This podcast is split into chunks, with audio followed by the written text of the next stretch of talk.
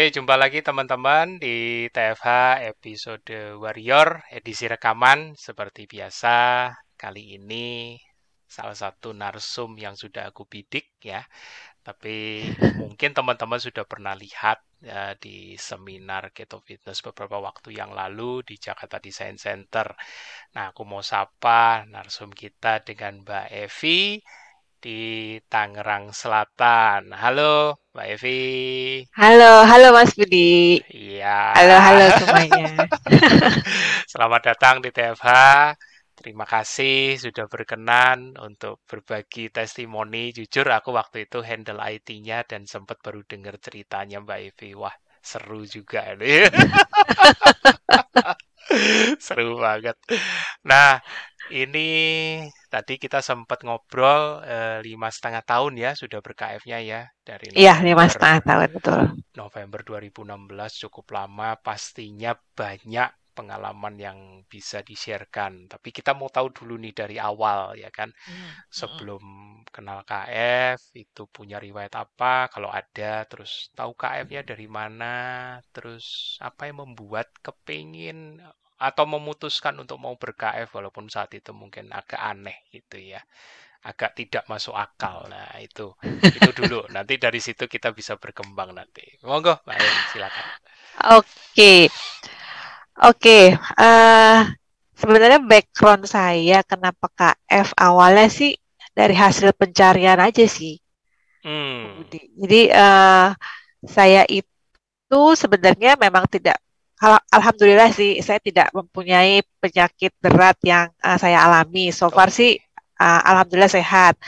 sempat Mm-mm. beberapa kali aja eh, apa namanya punya mah akut yang sempat Hmm. tiga kali itu eh, langsung masuk rumah sakit dari kantor harus diinfu diinfus. Oh Itu saya ya. juga nggak tahu kenapa tapi it happen eh, lumayan sih tiga kalian. Tapi buat saya itu ah ini mungkin telat makan aja. Itu aja sih pemikiran saya saat itu. Belum sesuatu yang serius. Cuma saya nggak terlalu mem- memperhatikan hal itu ya waktu itu. Karena Jadi ya udah. karena penyebabnya dikira ya udah mungkin telat makan gitu ya. Padahal Iya, sudah soalnya dulu itu saya tuh selalu bawah. punya ini, Hmm. kalau telat makan dikit saya bilang pusing. Aduh, saya pusing nih telat makan, saya pusing Oh. telat makan selalu begitu. Dulu sih begitu Oh. awal-awal ya. Oke, oke. Eh, nah, tapi terus eh, sejak saya eh, hamil, saya nikah, saya hamil, berat badan saya itu kan tambahnya lumayan amazing ya. Saya bisa nambah sampai Hmm. 20 sampai 25 kilo. Wih, dari berapa ke berapa, Mbak? Dari 55 ke 80, Wih, 80-an sampai. Huzet. Dengan tinggi paling berapa? 160? Tinggiku 164. No, kan? Ya lumayan itu. besar sih dan berat gitu ya. Aku aku nggak berani ngomong, tapi untung kita sudah melewati itu, Mbak Evi sudah. Jadi kalau sekarang diketawain aja, lumayan berat.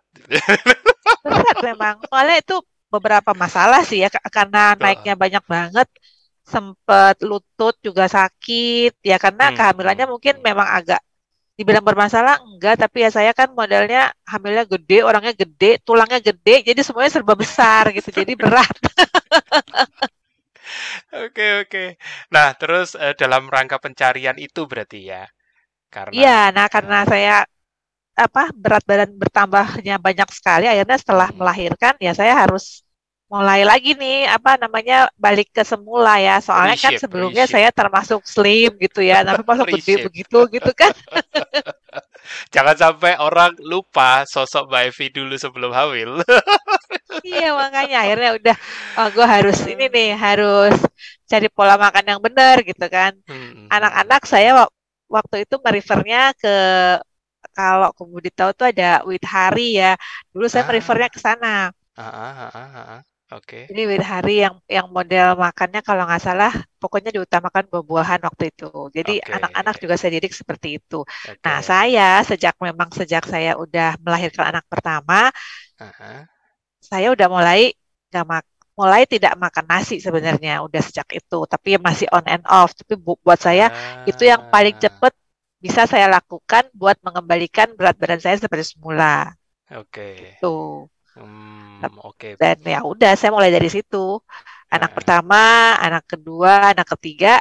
Mulai anak ketiga sebenarnya yang saya fully sebenarnya nggak makan karbohidrat. Bener-bener.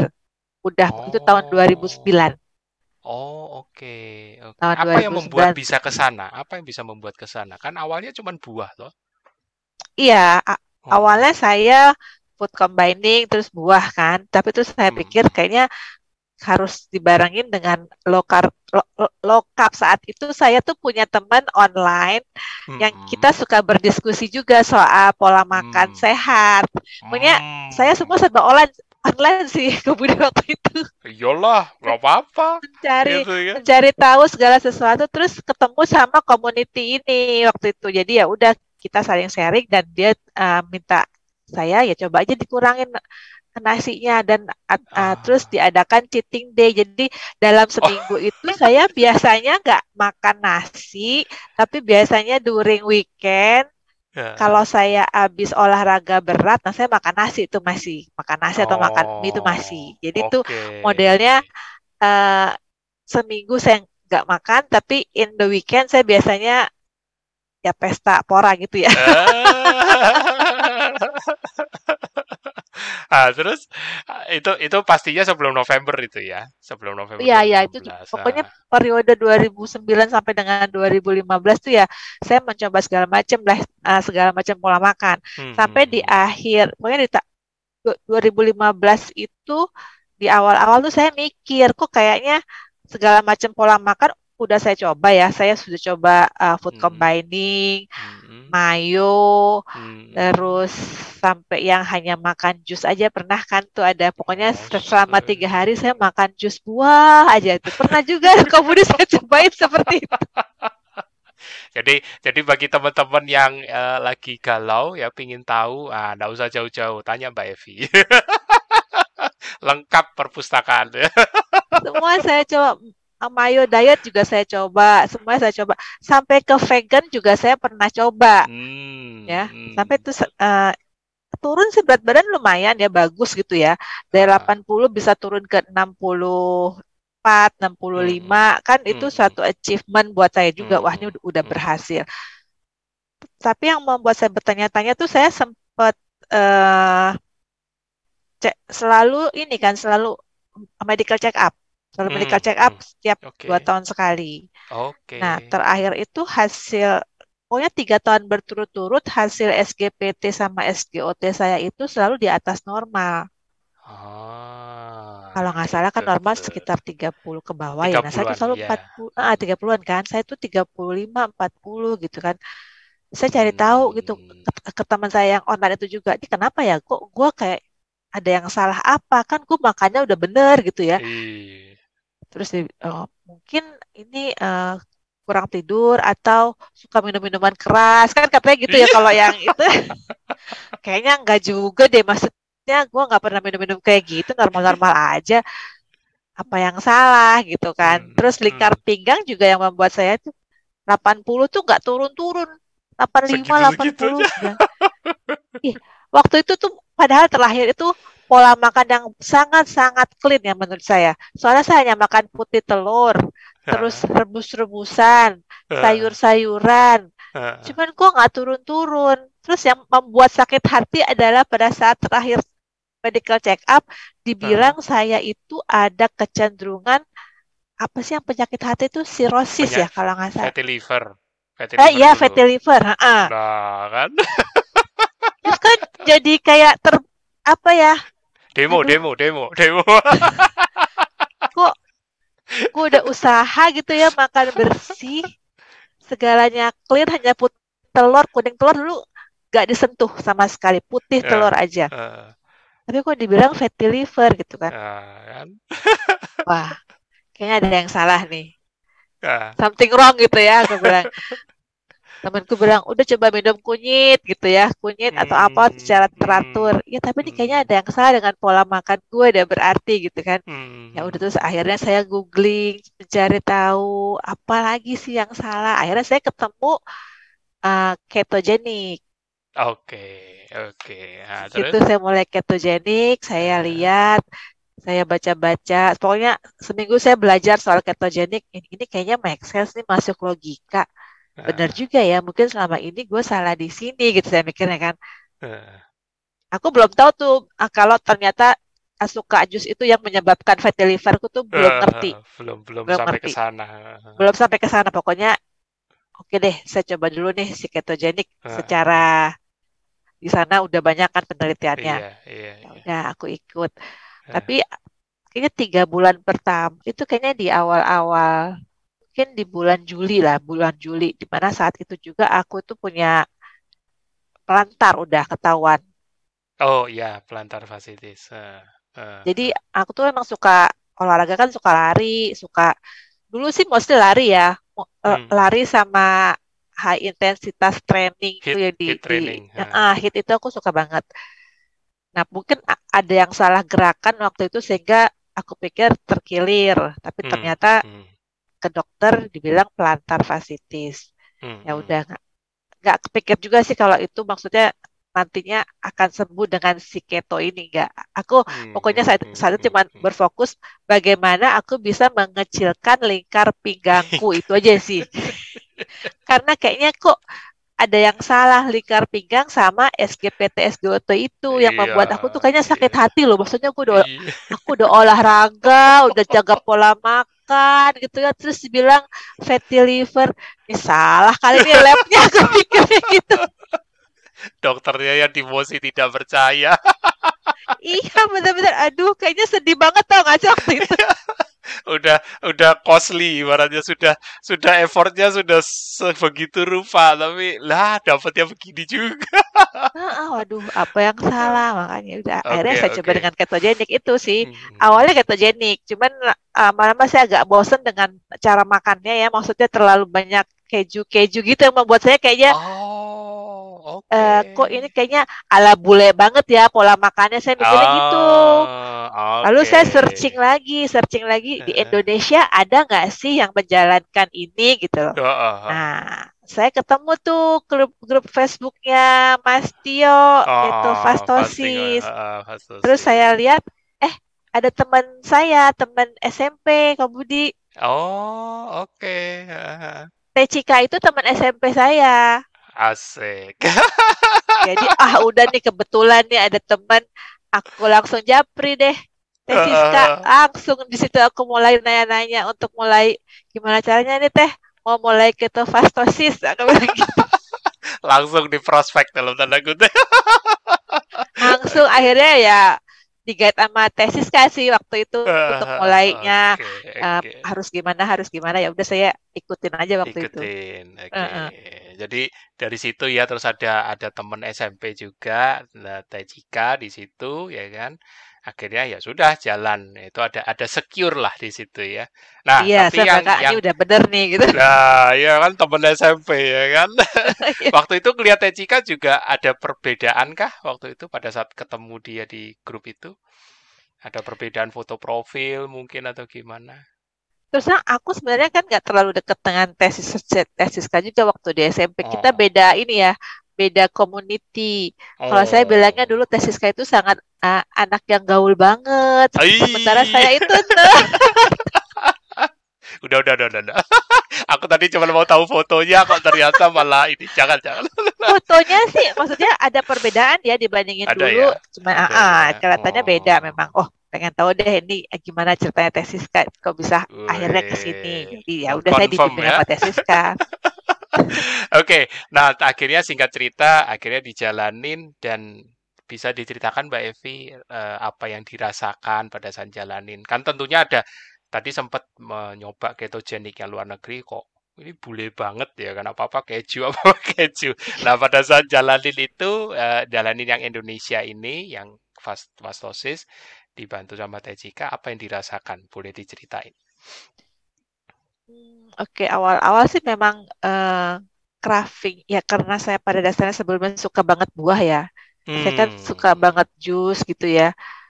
Awal-awal hmm. tuh kayak ya sakaunya tuh sakau manis-manisnya jus gitu ya. Anak Jadi ayam suka lemes induk. gitu. Ah, Anak ayam apa? kehilangan induk. Iya itu beneran deh. Maksudnya bisa sakau banget soalnya saya tuh dulu bisa minum jus sehari bisa tiga kali ya sampai Oh, punya mesin sampai punya mesin itu loh, mesin jus. Udah, udah, udah, udah, udah. Jangan disebutin. Sedih tuh pokoknya. Tapi ya udah, saya coba jalanin. Pokoknya tiap ada, teh kok ini kayaknya saya pusing. Ah, minum Ya. garam apa jelatin garam kata teteh udah saya jelat garam gitu terus tapi so far sih cuman kendala di aku tuh di awal-awal eh, crafting itu ya craft Iya. yang manis-manis Oh. Sama suka agak lemes aja kadang-kadang tiba-tiba suka lemes. Tapi yang lain-lain sih nggak ada ya. Jadi so far hanya di situ aja. Jadi pas dibilang suruh jelatin garam ya udah makanin garam itu aja sih. Sampai di Aku- kantor suka dibilang ini kok kenapa sih mbak? Sekarang berubah suka makanin garam. kan Iya, tadi tadi jujur waktu bilang di, disuruh jilatin garam ya ada aku jilatin. Aku langsung visualnya kayak kayak di komik begitu langsung kayak gimana gitu visualnya. iya kalau di kantor suka bawa-bawa kan jadinya Nah, terus betul. suka di suka dibilang mbak Evi sekarang makannya aneh deh masa makannya cuma sama kerupuk kulit sama garam doang Ini alien dari mana tahu-tahu muncul di kantor. Oke, lanjut lah, lanjut. Nah, Terus Nah, jadi kalau dari sisi itu sih itu aja dan saya nggak banyak mengalami eh, apa namanya. Dulu kan suka awal-awal tuh suka dibilang ada healing crisis ya. Nah, saya sih Hmm, nggak hmm, pernah mengalami itu selain cuma rasa apa males dan lemes untuk memulai suatu kegiatan, terutama Ah. kegiatan olahraga. Lari sih lari. Kalau saya bilang pada saat awal-awal saya ikut KF ini, hmm, hmm. untuk mulai lari itu awalnya tuh males banget ya ke Budi saya nggak tahu deh. Pokoknya males saja lemes gitu loh males. Tapi begitu udah mulai Ya. satu kilo jalan ya udah lancar lagi kayak biasa. Eh, kalau saya bilang tuh kayak panasnya lama gitu ya. Masya Allah. Oke. Lanjut dulu. ya kayaknya panasnya lama aja gitu tapi kalau udah sekilo dua kilo lari ya udah biasa lagi sih Hmm, nggak ada yang hmm, aneh hmm, hmm. eh dan so far sih ya nggak banyak kendala apa pun sih saya pada Lingkar saat pinggang turun menjalani. dong langsung. Ya, nah sebulan pertama itu lingkar pinggang tuh langsung turun drastis Wih. 10 senti, 60 senti. 10 senti. Oh, 10. 10 Heeh. senti. Jadi kan tadinya 86 senti, terus jadi 76. Ah, Wah, gue bilang nih baru bener nih gitu kan. Maksudnya Eh, ini nih bener nih berarti gue ke mana emang salah gitu kan. Nah, ini baru pola makannya bener nih buatku gitu kan. Ya udah. ah, ah. Terus eh, aku bilang teh Siska juga waktu itu, teh ini nggak tahu deh apa karena pola makan ini atau enggak ya, tapi pelantar fasciitisku tuh kok tiba-tiba kayak nggak berasa lagi gitu aja. Apa bener ya? Aku- itu yang Hmm, aku Ah, nanya tuh ke teteh, ini bener nggak ya? Ya, Terus teteh bilang, ya alhamdulillah berarti kan udah sembuh. Iya kok tiba-tiba kayak hilang aja, soalnya saya udah ikut terapi. Terapinya lumayan lah ya, maksudnya berapa, beberapa kali dan yang menurut saya itu yang namanya terapi ya pasti gitu-gitu aja ya. Kemudian maksudnya kan cuma diangetin gitu ya. Nggak ada yang spesifik gitu ya. Jadi buat saya ini kayaknya rugi deh kalau lama-lama terapi. Jadi harus mulai lagi Mosi tidak percaya. iya. It's okay. It's okay. Daripada ngangetin kaki, mending gua ngangetin la- apa makanan di rumah. Iya. Terus ya udah akhirnya itu benar-benar sekarang nggak pernah kambuh juga tuh. Maksudnya yang namanya pelantar itu awalnya saya nggak ngerti juga sih kenapa terjadi pelantar. Cuma kata Hmm, dokter hmm. itu dikarenakan kakinya itu datar gitu ya dan terlalu Hmm. banyak aktivitas yang menempa si kaki sehingga terjadi pelantar seperti itu. Intinya saya ada Hmm. inflamasi lah kata dokter. Ya Hmm, udah, tapi so far alhamdulillah sejak saya ikut sebulan KF itu hmm, hmm. pelantar tuh bener-bener hilang sama sekali. Nggak pernah nongol-nongol lagi sih. Alhamdulillah sampai sekarang ya.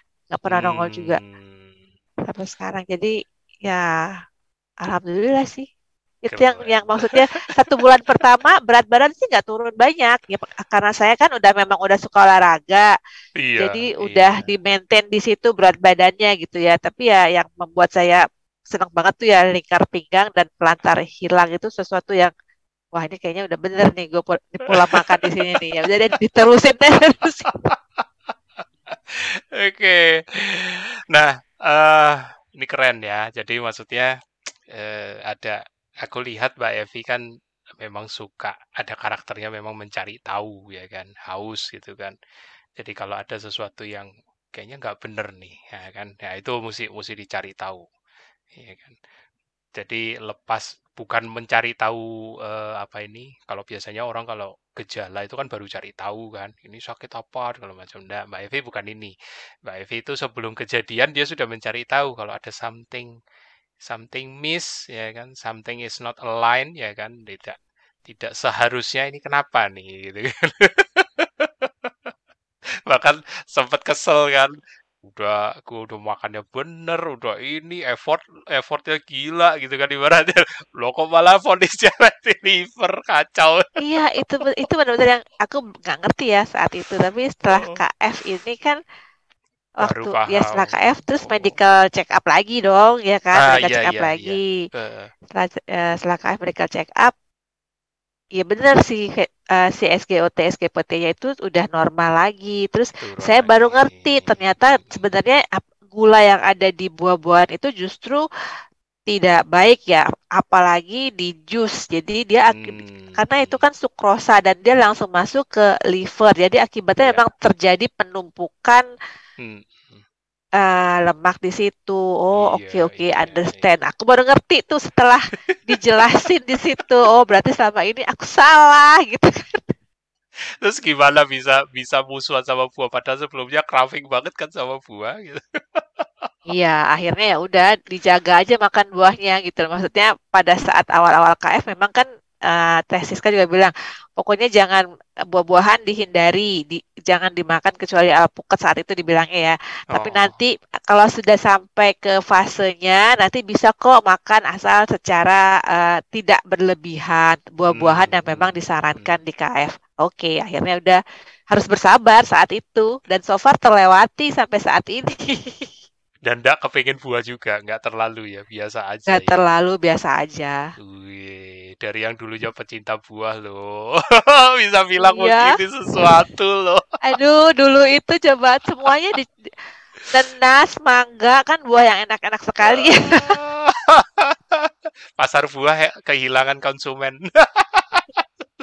Iya dulu seminggu sekali pasti belanja banyak buah, sekarang udah nggak pernah.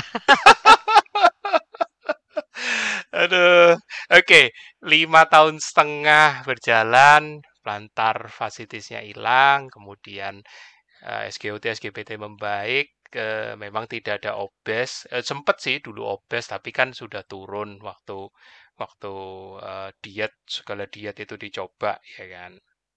Jadi pada saat sudah mulai KF ya memang sudah tinggal maintain. Tapi yang lebih signifikan lingkar pinggang dan uh, parameter liver ya sangat ya. sangat kembali. Nah, selama lima tahun setengah terakhir ini ada lagi enggak hasil lab yang menunjukkan perbaikan parameter secara signifikan? Uh, saya sih udah dua tahun ini belum belum balik lagi ya, belum medical check hmm. up lagi. Tapi hmm. terakhir sih yang membuat yang berbeda juga dari sisi trig triglycerid. Karena hmm. saya sempat pada saat awal-awal KF pun hmm uh, awalnya sih triglycerid nggak bermasalah, tapi saat itu sempat juga triglyceridnya itu uh, tinggi menjadi tinggi banget yang membuat saya agak bingung. Kan hmm. seharusnya di KF itu triglycerid menjadi rendah, hmm. kan? Hmm. GDP rendah, semuanya udah bagus, tapi kok si triglycerid naik. Nah itu saat itu hmm. saya sempat agak bingung sih penyebabnya apa nih? Apakah hmm. saya salah? Ada yang salah?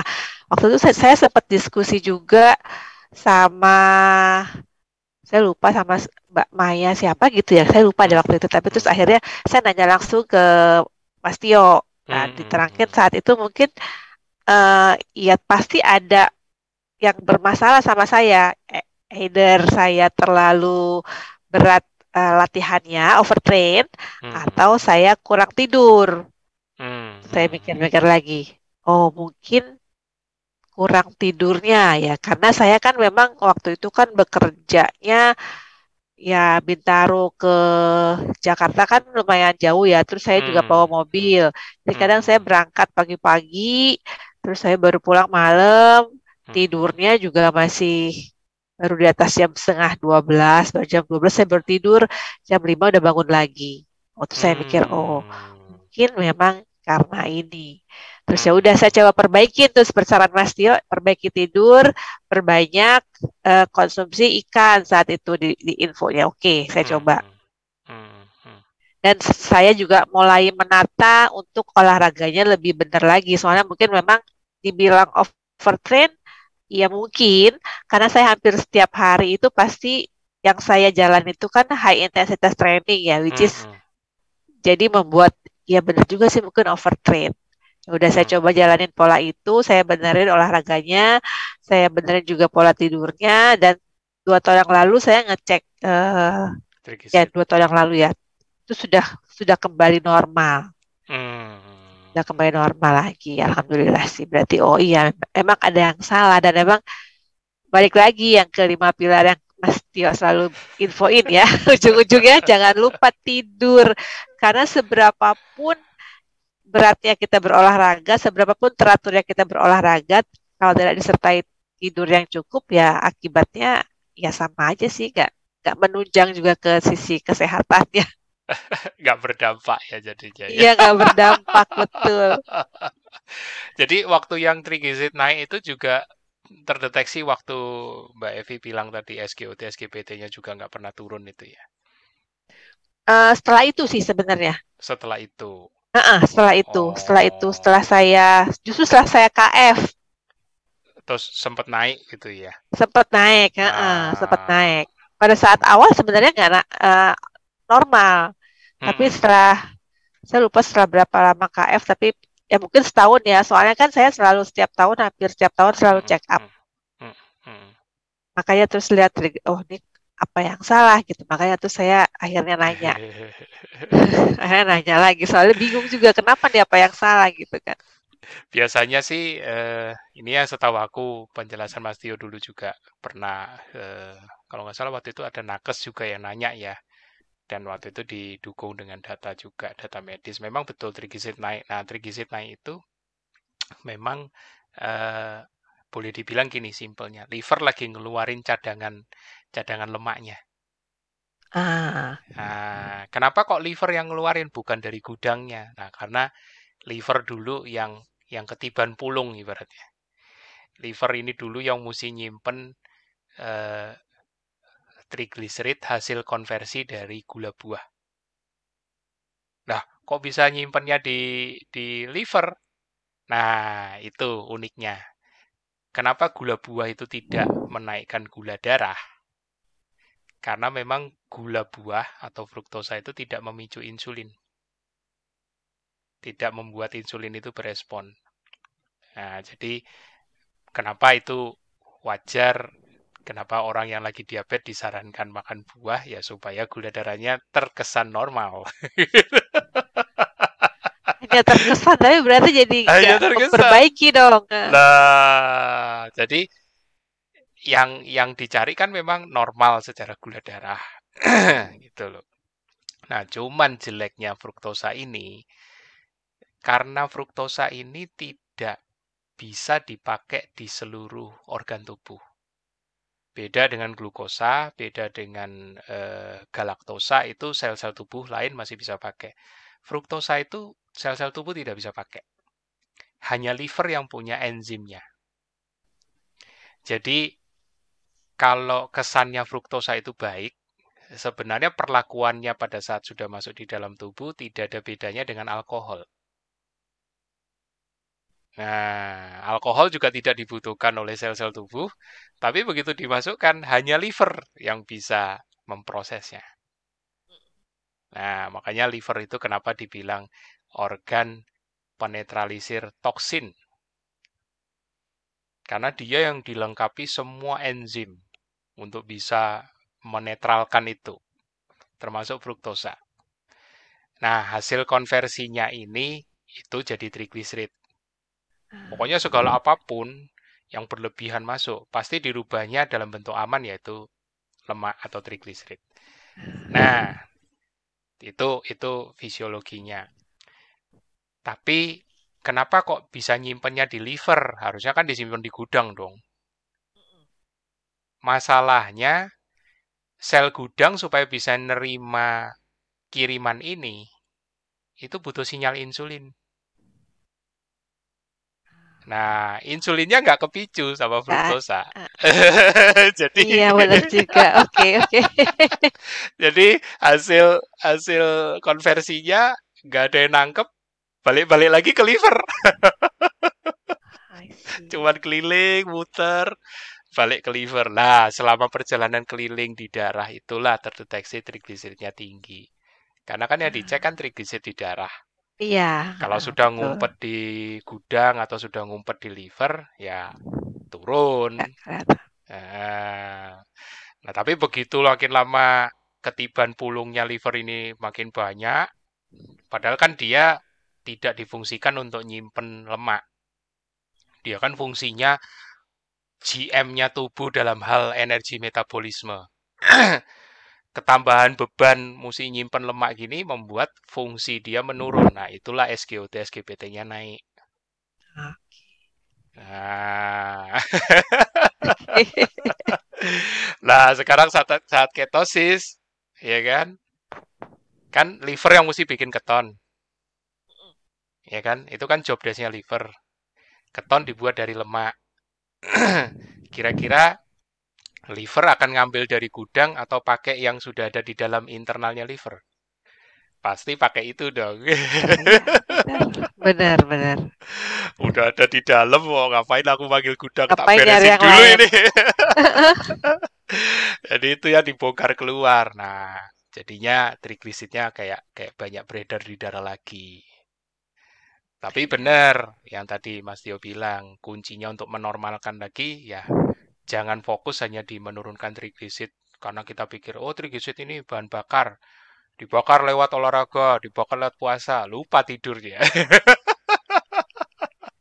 Iya dulu sempat juga dibilang ini, oh mungkin kebanyakan makan protein. Oh enggak. sempat ada yang ngomong ke aku begitu sih dulu. Dari dari member juga main dibilang oh itu itu uh, tuh many protein yang dimakan. Jadi kan hmm. kelebihan protein akan dikonversikan ke lemak. Saat itu aku dibilangnya seperti itu. Jadi kadang-kadang oh, kalau kadang-kadang kalau misalnya nggak apa ya ya memang kita nggak bisa maksain semua paham ya. Cuman eh, kalau yang sudah paham kita tahu itu nggak betul jadi kadang-kadang memang ada yang galau, Mas trigliseridku kok naik ya kan. Nah, aku selalu ingat ini kan di darah ya kan.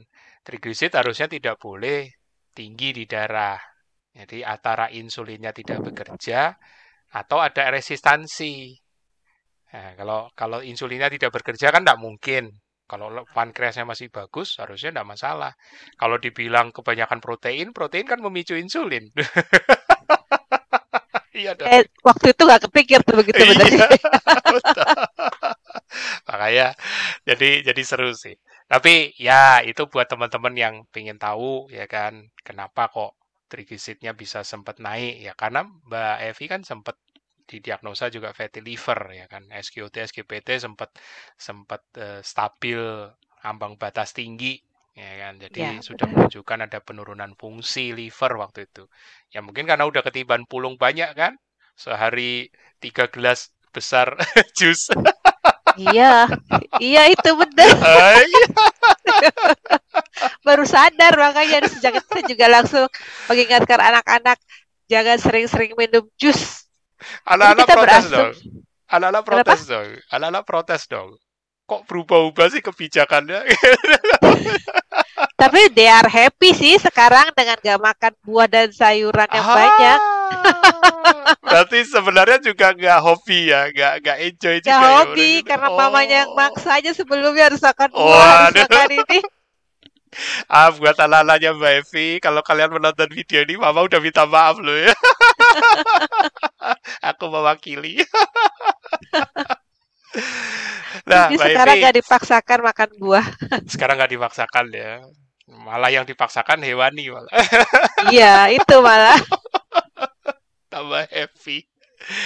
Mbak Evi, lima tahun setengah suka dukanya ber-KF, kalau boleh di-share satu dua kejadian apa Mbak Evi?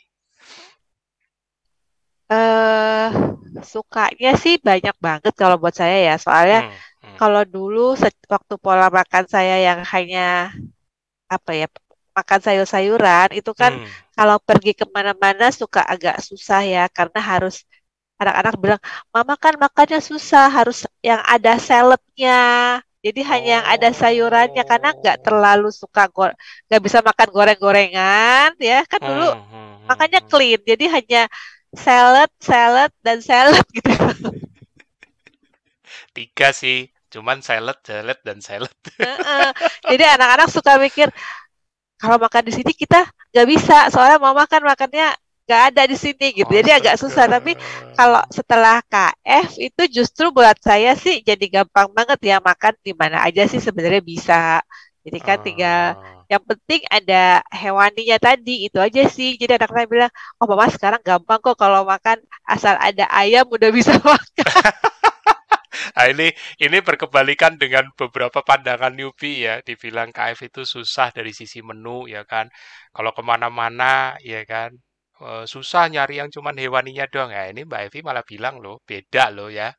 Anaknya malah yang ngomong ke mana-mana mesti nyari sayur susah gitu kan. Lebih Ya gampang kalau ayam. KF kan telur juga maksudnya gini, hewani kan yang paling gampang ditemukan di jalan, telur kan ada di mana-mana gitu loh. Buat saya kan gampang banget. Setuju, lanjut. Ya kan itu pokoknya happy-nya sih itu membuat saya jadi Hmm, nggak nggak susah hmm. lah sekarang kalau mikir makanan itu buat Oke, saya kan kayak oke. warung Padang juga di mana-mana ada gitu ya. Jadi ya gampang Oh, tinggal masuk gitu. iya. Jangan lupa bayar. Iya, jangan lupa bayar. Oke. Ada lagi, Mbak? Ada lagi. eh happy-nya sih itu ya buat saya. Terus Hmm. kalau dukanya, susahnya apa ya? So far saya nggak melihat ya kalau berka- berkumpul sama teman-teman yang karbo eh, karena mereka udah tahu bagaimana saya makan, pasti mereka juga jadi harus mikir gitu loh. Yang bis, yang makanannya nggak cuman karbo aja. Nggak tahu ini mesti happy atau duka ya. Iya, itu aja. Jadi kalau ada acara kantor ya, terutama acara Hmm. kantor, mereka pasti akan selalu nyesuaiin gitu loh. Yang yang yang Mbak Evi bisa makan juga nih di sana. Soalnya kalau cuman ada kayak Ah, kue-kue atau eh, kayak mie segala macam gitu, iya, nanti iya. kan nggak bisa makan. Jadi Eh, mereka pasti akan berusaha menyesuaikan juga menu apa yang buat saya bisa makan. Sehingga selalu ya, so far misalnya berkumpul sama teman-teman yang karbo, nggak ada masalah juga. Mereka pasti akan selalu mencari restoran yang intinya selalu ada, ya itu tadi deh, hewaninya ada, itu aja sih. eh, walaupun tadi sempet sempet udah dianggap kayak alien juga ya, nggak jilat garam. Iya sih awal-awal, tapi ya mereka udah paham sih. Ada yang tertarik nggak? Ada yang tertarik ya? Ada yang tertarik gitu ya, ada tertarik, Mbak, aku mau coba juga dong bareng. Ya udah, ayo sini coba bareng gitu kan. Hmm. Tapi mau eh mereka itu nggak kuatnya adalah pada saat mereka merasa lemes banget itu loh. Kan pada saat-saat awal kita Ah, KF tuh ada masanya kayak ya lemes dan nggak bisa ngapa-ngapain. Bukan lemes nggak bisa ngapa-ngapain, sorry. Lemes, males melakukan suatu aktivitas. Pengennya eh, tidur aja. Ah, Ada di ah. masa itu deh kayaknya tuh dulu pas saya awal-awal KF juga pernah mengalami itu. Ya sama Hmm, kayak hmm. saya mau lari kan yang, yang tadi saya bilang panasnya lama. Hmm, Jadi teman-teman tuh banyak yang ngerasain seperti itu sehingga akhirnya ah, mereka bilang ah gue gak jadi deh soalnya kok jadi lemes banget ya mereka. Jadi gue balik lagi aja makan karbo gitu. Itu Rata-rata sih seben gitu kok Budi. itu sebenarnya menunjukkan eh, apa itu? Kalau dibilang apa ya? Tubuh kita kan sebenarnya punya punya tingkat survival yang harusnya tinggi ya. Nah, Iya. jadi kalau dibayangin mesin yang tadi Mbak Evi bilang panasnya lama, itu sebenarnya menunjukkan bahwa mesinnya itu memang selama ini tidak pernah dioptimalkan. Nah, jadi mesinnya ini terbiasa terima mateng. Nah, jadi mereka lemes itu karena ya awal-awal adaptasi mesin internalnya itu belum terbiasa narik bahan bakar dari dalam. Kurang lebih kayak gitu.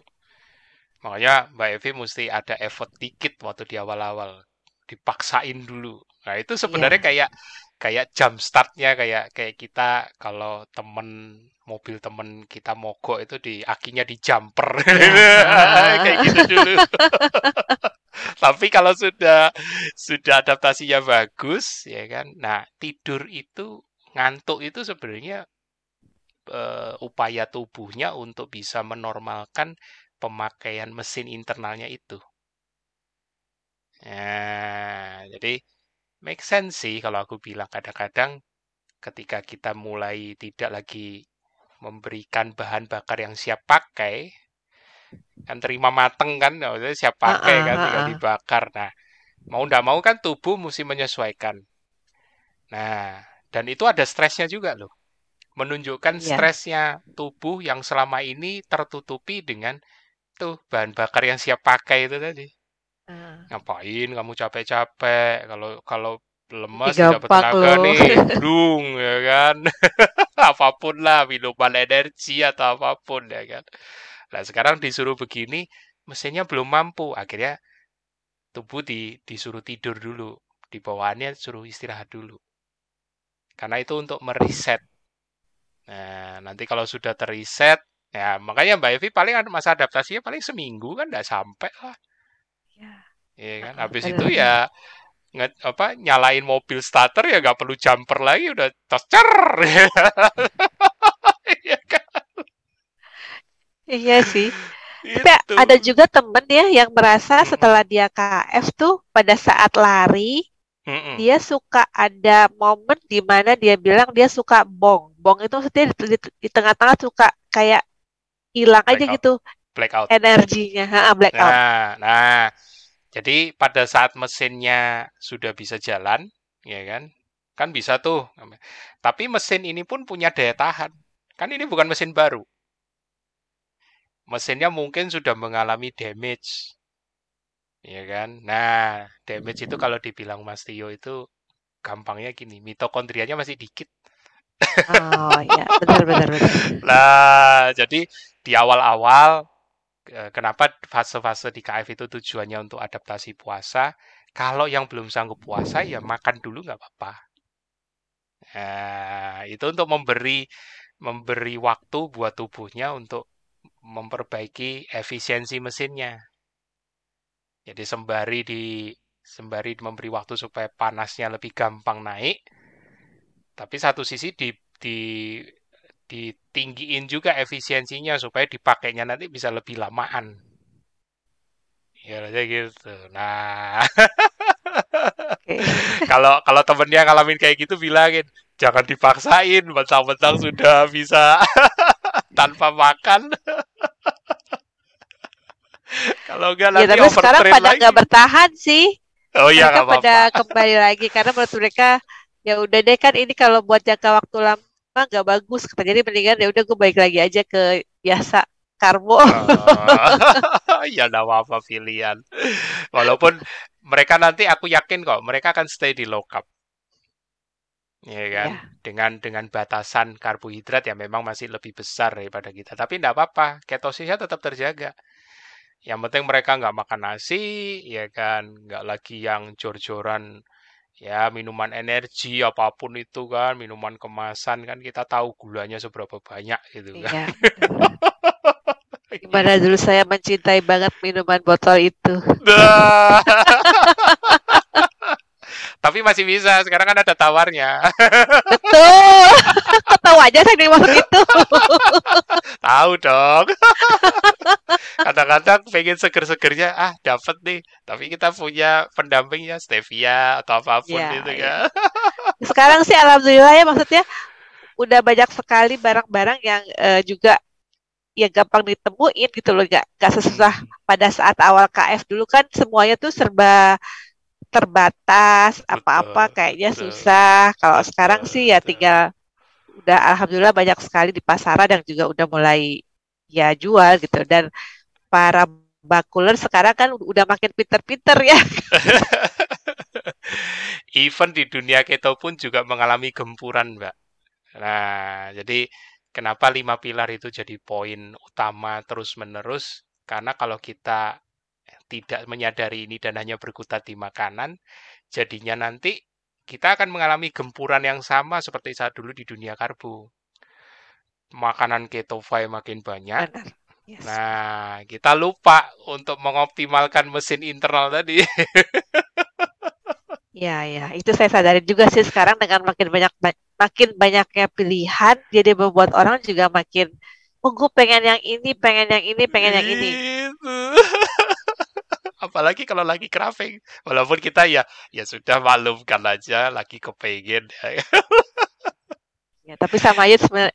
Uh, saya juga ada mengikuti satu ini sih satu YouTube yang lain ya.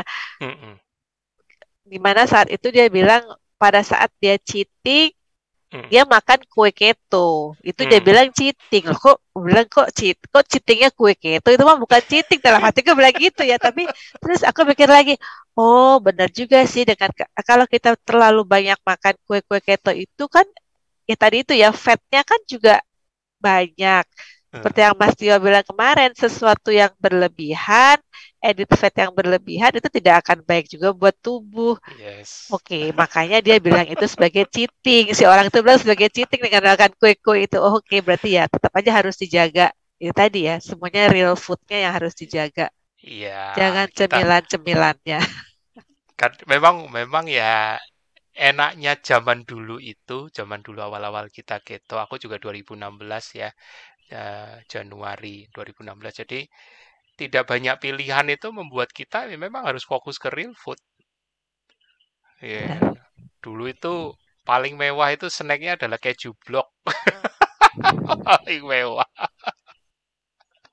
Sekarang bertebaran di mana-mana jadi kadang-kadang jadi mindsetnya jadi kenyang dengan snack. Nah itu yang harus hati-hati.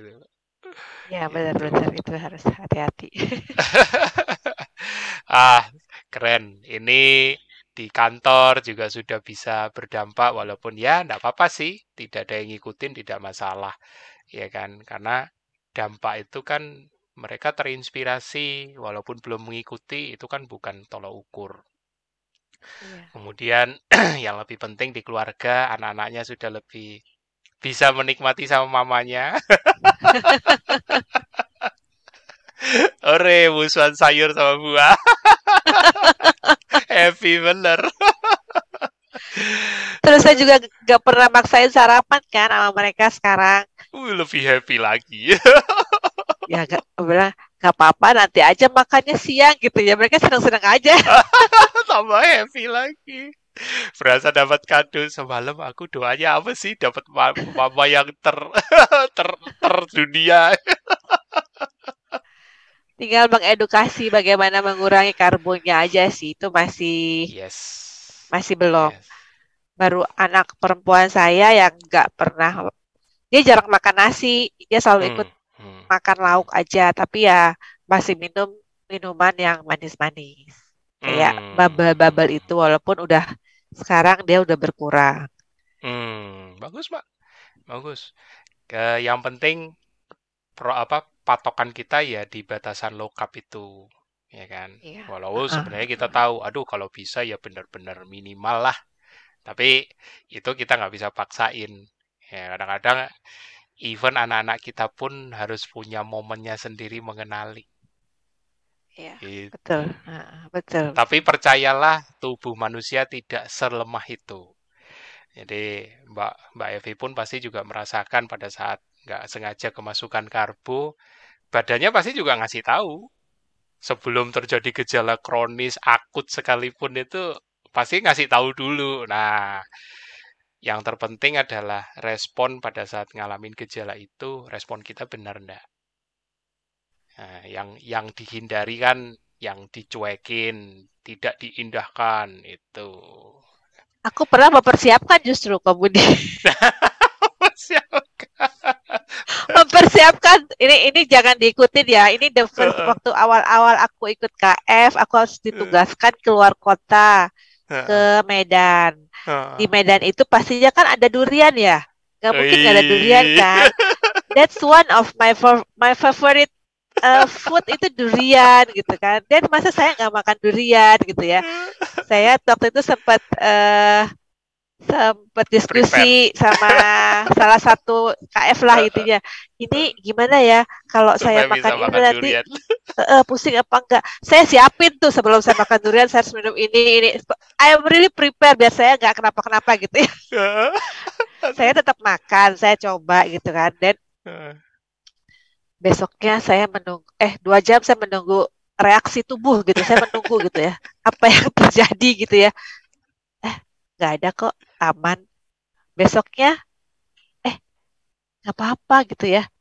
Oh kok nggak apa-apa ya? Maksudnya kan kalau saya dengar cerita teman-teman kan ya banyak hal yang terjadi ya. Ada yang pusing atau apa. Nah ah saya nggak nggak apa-apa gitu kan. Terus hmm. saya tanya waktu itu sama saya diskusinya sama udah Arnold ya waktu itu tapi Mbak jangan bilang-bilang ya ke para newbie. Gak kok ini maksudnya ini juga ini jangan diturutin ya. Maksudnya ini cuma pengalaman saya pribadi, jangan diturutin. Bukan sesuatu yang bagus. Akhirnya dijelasin, oh mungkin ya karena saya kan memang sering berolahraga sebelumnya juga. Jadi yeah. uh, mungkin masa ototnya itu sudah cukup bisa menampung gula yang masuk dari durian-durian itu. Jadi tidak menyebabkan suatu gangguan gejala yang seperti apa gitu. Saya mikirnya sih gitu ya waktu itu. Oke. Okay. Tapi itu makanya sebelum eh, memang tidak baik untuk cheating. Tapi pada saat sebelum cheating saya mempersiapkan diri untuk menghadapi itu. ya, normal dan manusiawi sama kayak kita mau makan all you can eat. Kita kan juga prepare kan? Gak ya, makan betul. seharian. Gak makan seharian, biar makannya bisa banyak. Iya ya sederhana kok logikanya kalau supaya tidak tidak sampai glukosa yang masuk dari makanan itu glukosa berlebihan yang masuk dari makanan itu tidak menimbulkan reaksi ya pastikan tangki-tangkinya pada kosong kan sesimpel itu iya iya iya, iya. tapi balik lagi pilihan ya kan karena sekali ya. lagi glukosa dari luar itu tidak esensial. Glukosa penting. Saking pentingnya kita sudah punya pabrik glukosa sendiri. Gitu. Jadi bukan masalah apa boleh atau nggak boleh. Kita tahu nggak perbedaannya esensial sama tidak. Nah, itu yang lebih iya. penting. Betul. Ujung-ujungnya sebenarnya nanti ngarahnya ke kepengen atau enggak. Itu aja sih. Iya, itu aja sih betul. Kadang-kadang ya aku tahu sih di grup itu banyak yang boleh ndak ini wah aku tahu ini sebenarnya kepengen. Nah, cuman yang susah untuk dijawab boleh atau tidaknya adalah takaran. Nah, kalau dibilang boleh, terkesannya nanti takarannya bebas. Ya. Intinya memang nggak sebebas itu kan ada takaran tertentu yang yes. boleh hanya boleh dimakan. Yes. Even menu di KF pun yang yang sayur sama buah yang diperbolehkan itu pun sifatnya tidak wajib. Diperbolehkan, ditulis di protokol bukan berarti sifatnya wajib. Itu opsi. Ya, itu doang. Iya, Kalau enggak nanti banyak yang aduh aku gimana caranya cepet ke maintenance? Gitu kan repot. Iya. biar kenapa emangnya? Biar bisa makan buah. Waduh. Kacau. Oke okay, mbak Evi seru diskusinya ya. Nggak terasa satu jam. Iya. Tapi banyak insight dari Mbak Evi ya, seorangnya dulunya uh, pecinta sayur dan buah dan memang punya punya concern tentang kesehatan ya kan. Dan ya unik sih teman-teman yang uh, baru tahu video ini ulang lagi aja ya kan dan aku yakin banyak juga teman-teman nakes yang sudah diwawancarai Mas Tio juga di TFH nakes juga punya riwayat yang sama seperti dulu pecinta sayur dan buah kini bisa bisa musuhan sama sayur dan buah karena apa? Bukan karena ini sih, bukan karena disakiti, tapi paham fisiologi. Nah, yeah.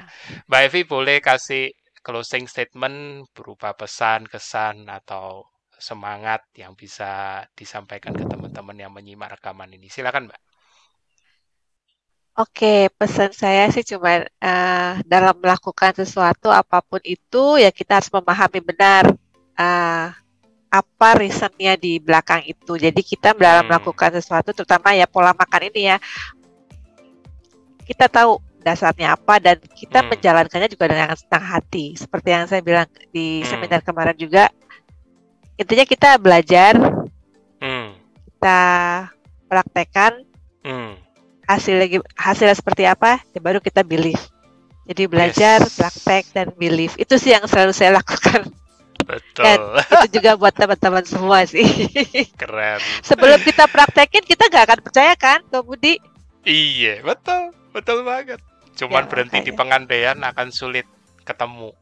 Ya. Ya, betul. Jadi ya mau dipraktekannya mau cuman seminggu, tiga hari. Tapi yang terpenting adalah pada saat beliefnya yang ditanya jangan orang lain, ya badan sendiri. Iya. Iya. yang paling jujur kan badan sendiri. Badan kan tidak punya mulut ya kan? Iya, dan yang bekerja kita sendiri loh. Yang bisa merasakan iya. badan kita kita sendiri bukan orang lain. Betul, itu dia.